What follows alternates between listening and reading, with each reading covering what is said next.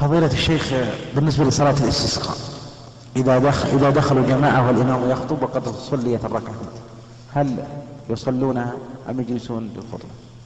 هل تقضى بالناس؟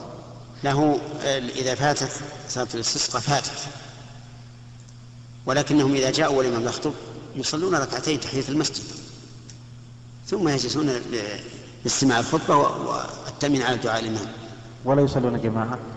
لا يصلون جماعة لأنها فاتت.